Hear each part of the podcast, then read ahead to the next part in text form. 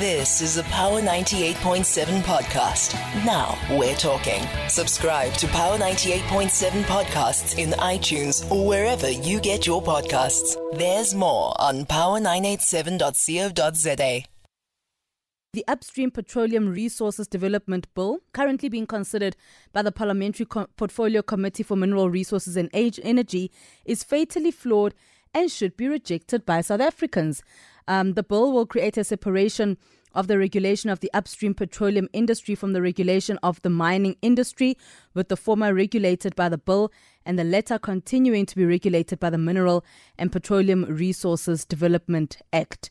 But the draft bill completely disregards the climate emergency and will cause South Africa to fall foul of our climate change commitments. Let's speak to Paul Wani Lado, who is Center for um, Environmental Agent, Environmental Rights Mining Program attorney, speaking to us this evening about this very bill. Paul, good evening to you. Thank you so much for your time. Hi, Tshego. Thanks for having me. So let us just get clarity then. Give us a bit of clarity as to what your stance is on this very bill and why that is your stance. All right. Uh, thanks, Tshego. Um, so, as you uh, mentioned at the beginning uh, of the segment, uh, the bill aims to separate the regulation of gas from the regulation of, of uh, mining or conventional mining. Uh, it'll create a whole new framework whereby oil and gas are um, accelerated in South Africa and um, regulated in terms of this new uh, bill. Um, our stance is that the bill is deeply, deeply flawed in many respects. Um, but I'll highlight the four main concerns that we have, right? The first one is the bill's disregard for the climate emergency that we're currently facing. The second one is the bill's lack of provision for actual economic development of South African South African citizens. The third one is the lack of public participation within the provisions of the bill. And the fourth one is that both conflict with the one environmental system. So we feel that the bill should be taken back to Parliament and completely overhauled. So, what do you foresee it doing when it comes to the climate specifically or the climate change? Uh, that's a good question, right? So, we foresee the bill doing absolutely nothing. If you look at the provisions of the bill, there is no reference whatsoever to climate change. Now, South Africa has um, uh, signed uh, a bevy of international agreements which oblige the country to reduce its greenhouse gas emissions. The first of these is the um, Paris Agreement. The second one is the United Nations Intergovernmental uh, Panel on Climate Change uh, Framework for Climate Change. Um, in terms of these uh, conventions, we are um, on track towards um, irreversible climate change, and countries should reduce their greenhouse gas emissions. Um, the bill would do the exact opposite of that and be in complete contradiction to South Africa's um, climate um, obligations internationally. So essentially, then, what you're saying is that um, it's not going to contribute to the fight against climate change. Absolutely not, Tshego. If anything, it will exacerbate it. Hmm. And so, you know, for you, what would you then like to see take place before we delve deeper into the other issues um, that this bill speaks to? Uh, that's a really good question. So, one thing I would like to see is a more stringent bill that has more provisions that directly and expressly limit the amount of greenhouse gases companies are allowed to emit, that link the bill itself or the act, if it's promulgated, to South Africa's international uh, climate obligations, as well as to the, the soon to be promulgated climate change bill. Um, and I would like a bill that has within the objects and the ambits of its provisions a clear uh, and express objective to reduce climate change and to um, steer the country um, off the, the path towards um, climate catastrophe. Mm.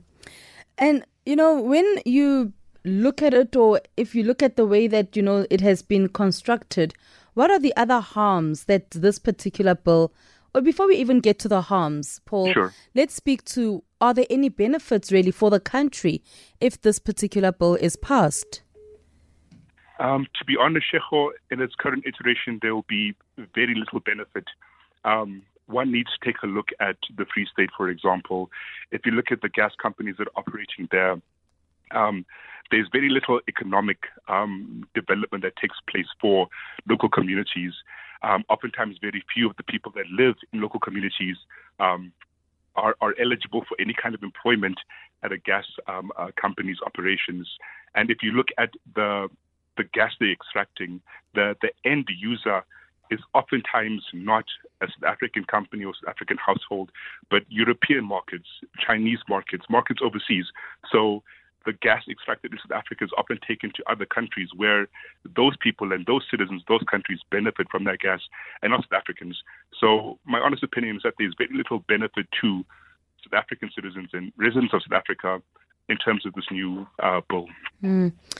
I mean, if I understand correctly, right, the bill seeks to separate petroleum provision from yes. the mineral provision, right? Yes. As I've mentioned already. So the, mm. the, the portfolio committee adding that the separation is also aimed at providing two independent pieces of legislation to hmm. address mm. matters pertinent to each industry and to bring about stability and security to investors, especially in the upstream petroleum sector. Do mm. you hmm. believe this particular stance from the portfolio committee? Um, I, I, do agree uh, insofar as there will be a separation of the regulation of, mm-hmm. of um, extractive industries. Um, I, I, do not agree that there will be any kind of certainty brought to citizens or to investors. If anything, I believe the bill will create more uncertainty. You know, for those that com- don't completely understand, Paul, right? Mm. Um, as we speak about this bill, um, the separation of the regulation of upstream petroleum industry, um, mm. you know, the, or to create rather separation, um, and then um, from the regulation of the mining industry, with the former mm. regulated by the bill, and the latter continue to be re- regulated by the Mineral and Petroleum Resources Development mm. Act. What exactly do we mean? What are we expecting, or what is the portfolio committee hoping that this bill will actually do um, from what they are saying? Ah, okay. Um, so, in very simple terms, mm right, if a company wants to mine for coal or gold and they're a mining company, they will apply for a license in terms of the MPRDA, the Mineral and Petroleum Resources Development Development Act, excuse me. If the company is extracting oil or gas, they will apply for a license in terms of the Upstream Petroleum Resources Development Bill, uh, which will be an enacted as promulgated.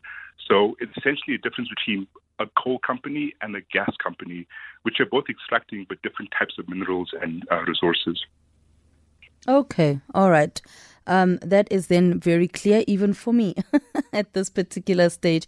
So, Paul, we do know that there were public hearings, right, that were sure. um, held. From your understanding, how did those go?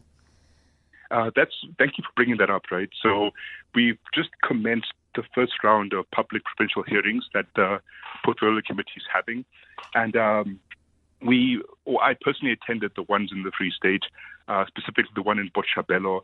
And um, from what I saw there, there was quite a diverse number of opinions in the room. Um, there were the cohorts who wanted to ensure that the bill would create economic opportunities for people. There were um, a vast number of people who uh, questioned the bill's impact on the environment and um, its its uh, role to play in climate change. And uh, there were those who openly questioned any uh, supposed economic development that the bill would bring. So it was quite a, a diverse group of opinions, and um, we did appreciate the fact that we were given the chance to to voice our opinions as society and civil society um, at, at, large. Mm, and I mean, we do know that this could take quite some time, right, for it to yeah. wrap up and for the bill to either be passed or not um, in the National Assembly. In the mm. conversations that you've had, you know, um, with others about this very bill. What have they said to you about it? Uh, uh, the conversations I've had have been mostly with um, other civil society organizations and local communities um, that are impacted by mining and gas operations. And uh, the sentiment is very much the same. Um, concerns about uh, climate change, concerns about the impact on the environment, impact on local communities, and um, concerns about the lack of, of economic development. What we've seen with extractive industries is that they often will speak uh, highly and make great promises of economic development and they will um, push this narrative that their company will create jobs. But oftentimes, the reality is that that does not happen. Um, so we've just um, wanted to make sure that there is a clear uh, understanding and a clear picture of, of what any more um, fossil fuel extractions, what impact that will have on uh, the people of South Africa and the people of the world. Mm. Um, there will be severe um, health um, impacts, um, severe economic impacts, devastation of land, water, air pollution, and very little economic benefit for anyone outside of the circle of the coal or gas company itself. I'm glad that you mentioned, you know, the impact that it will have because I actually want to get an understanding yeah. um, on two parts. But let's start off with the local economic development. Mm. What impact mm. would it have there? Okay. So, specifically when it comes to gas operations, right, we have found that gas in industry or gas extraction is an industry that is not labor intensive. So I think of the example of um, Virginia in the Free State, uh, where there's um, there's exploration for gas and uh, quite likely soon to be, soon to be production of, of gas. Um, there are local communities who have received no um, uh, tangible economic benefits or employment at the gas operation. So the industry itself is very low on labor. Um, and if you look at some of the proponent documents of some of these gas companies, they'll openly say, we are very unlikely to create any um, jobs for local communities. They're quite open about that fact. So there's very little job creation. And if we're looking at the, the long-term economic impacts, right, we know that the extractive industries often uh, lead to to um, the pollution of water, for example, air pollution, um, land that can't uh, uh, grow crops because it's not no longer fertile, right? The people that bear the the burden of these impacts are local communities. So you'll find children that you know are falling ill. Um, children that are born with deformities, um, women that you know um, can't grow crops to to uh, feed their families. You will find people falling sick and having you know higher healthcare costs because of these illnesses, missing more days at work because of the illnesses. Um, bearing the economic costs of um, the destruction of their, their land and the environment because of a, an extractive company. So they, there will be not just no economic benefit, but an exacerbation of um, inequality, injustice, and poverty uh, because of, of extraction. Mm. 20 minutes after 11 o'clock, right here on Power 98.7. Let's continue our conversation with Paul, um, who is the attorney at the Center for Environmental Rights Mining Program. Paul, you know, you spoke then about the local economic development um, impact that this particular bill would have. But what about local communities? Um, yeah, so um, just not in terms of the economic impact, right, but also the the health um, impact on these local communities. Um, there will definitely be an exacerbation of of health um, um, adverse impacts like increased mortality, which means uh, more people dying sooner and increased morbidity, which means more people falling ill and um, living with illnesses that um, reduce significantly their quality of life. Um, we also are uh, fully aware that there is uh, a gendered impact to extractive industries where women um, face um, a greater brunt of the adverse impacts when compared to men. So there's multiple concomitant um, adverse impacts that are caused by extraction, specifically um, mining and gas extraction, uh, that are beyond uh, economic economic impacts. You know, you speak about the health impact, right? Um, that these communities will face, and I wonder if anything has actually happened as yet, Paul, before this bill has been passed that could actually, you know, affect a person's health already, or those that you have spoken to that are saying that their health is already affected because of certain, you know, things happening within their areas? Mm-hmm.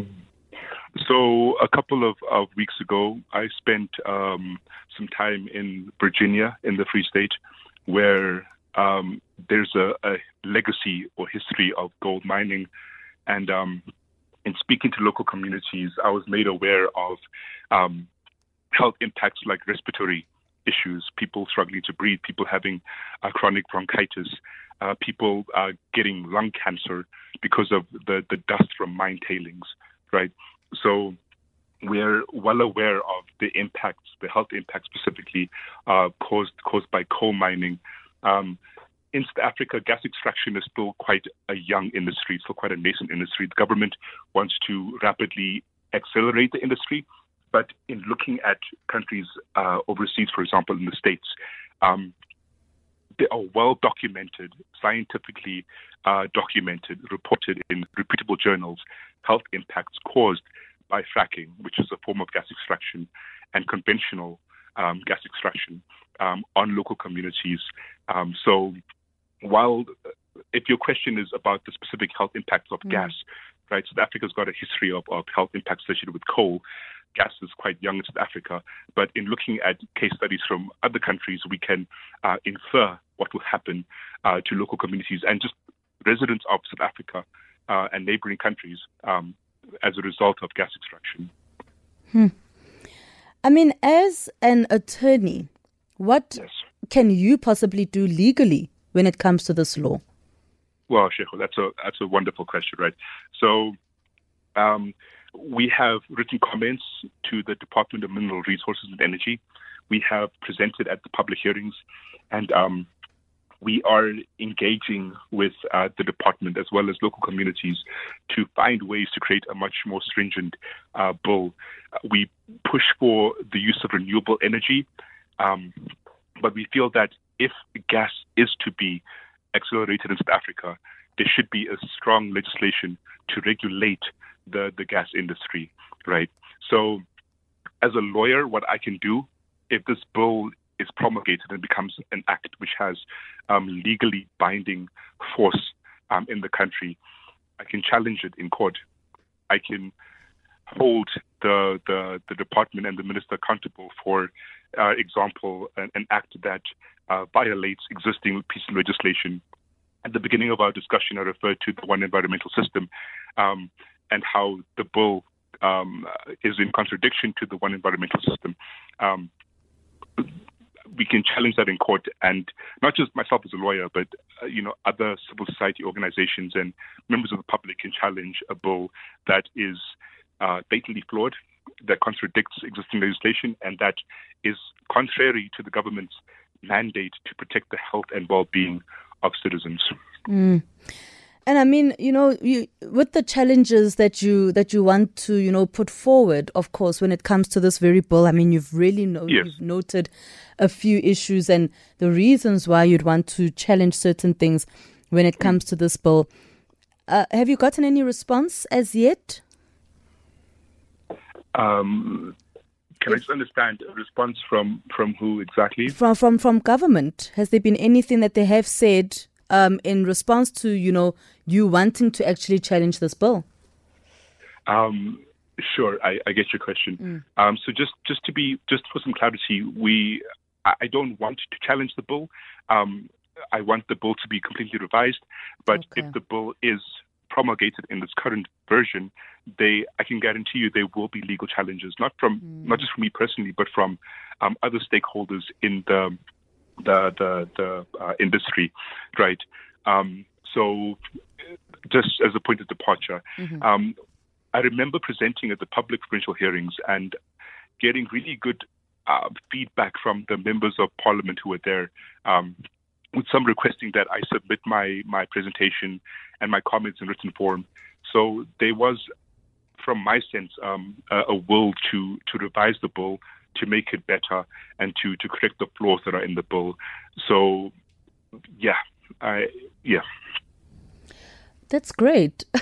so, I mean, you could actually yeah. be taking part in revising this bill completely.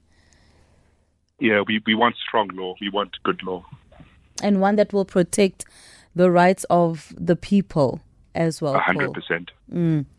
So, you know, with this very bill and the public hearings, are they going throughout the country? Because I'm now wondering which areas um, so far that could be affected by this bill, or is it really just nationwide? Um, so that's a very good point. Um, the the excuse me, the public provincial hearings were in all nine provinces, um, and they have just recently ended um, at the end of, of May. Uh, the first uh, round of hearings uh, have have uh, come to a close. Um, there will be a second round of hearings. I'm not sure at what what stage. Most likely towards the end of this year or early next year, uh, where the public will get another chance to to voice their opinion regarding the bill. And um, the bill refers to upstream petroleum, so there'll definitely be some provinces that um, are, are more impacted than others. But I strongly urge people in every province to to voice to educate themselves about the bill, to voice their opinions on the bill, because the, the adverse impacts I referred to earlier and throughout this discussion will impact local communities. But climate change and the effects of climate change are, are trans, transboundary. So if there's pollution that happens in, for example, the Free State, it's not just going to stay in the Free State. It's going to impact Gauteng and the Northwest and the Northern Cape. Um, mm. So the issues that arise out of, you know, for example, gas production in or mining in Mpumalanga or gas production in the Free State are going to impact the entire country and our neighbors and the entire world. So, yeah, there will be more public hearings. Um, government will definitely uh, make that known. Uh, please also check out our website. We'll publish um, the dates for the future hearings. And um, I, I, urge everybody to, to be involved in this process and to voice their opinions because we will all be impacted. And this will also have an effect, isn't it, on the ocean and the marine life as well? Absolutely. Absolutely. So, Paul, um, for those then that would like to get in touch with you or get more information about this bill, you've just mentioned that they can check out your website, but what is that website? uh, thanks. Uh, so, you want to Google the CER or the Center for Environmental Rights. Um, you'll find uh, a tab that has all of our programs uh, mining, pollution and climate change, corporate accountability, activist support and training. And um, you will also find a tab that has all the members of staff and our email addresses if you want to get in touch with any one of us. Um, you can also look at our partners um, like Natural Justice, like the Legal Resources Center, like Earth Justice. Um, and um, yeah, there's a, a variety of, of, of, civil society organizations and community-based organizations that are are uh, working towards uh, a safer, healthier environment. And we're more than willing uh, to to listen to and engage with people and to um, assist where we can.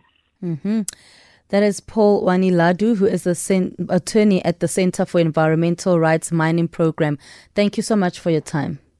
Thank you, Tshego. Thank you so much. And we are speaking there about the Petroleum Resources Development Bill. He spoke about, you know, the effects that it will have on communities, on local economic development, and on climate change. You've been listening to a Power 98.7 podcast. For more podcasts, visit power987.co.za or subscribe wherever you get your podcasts.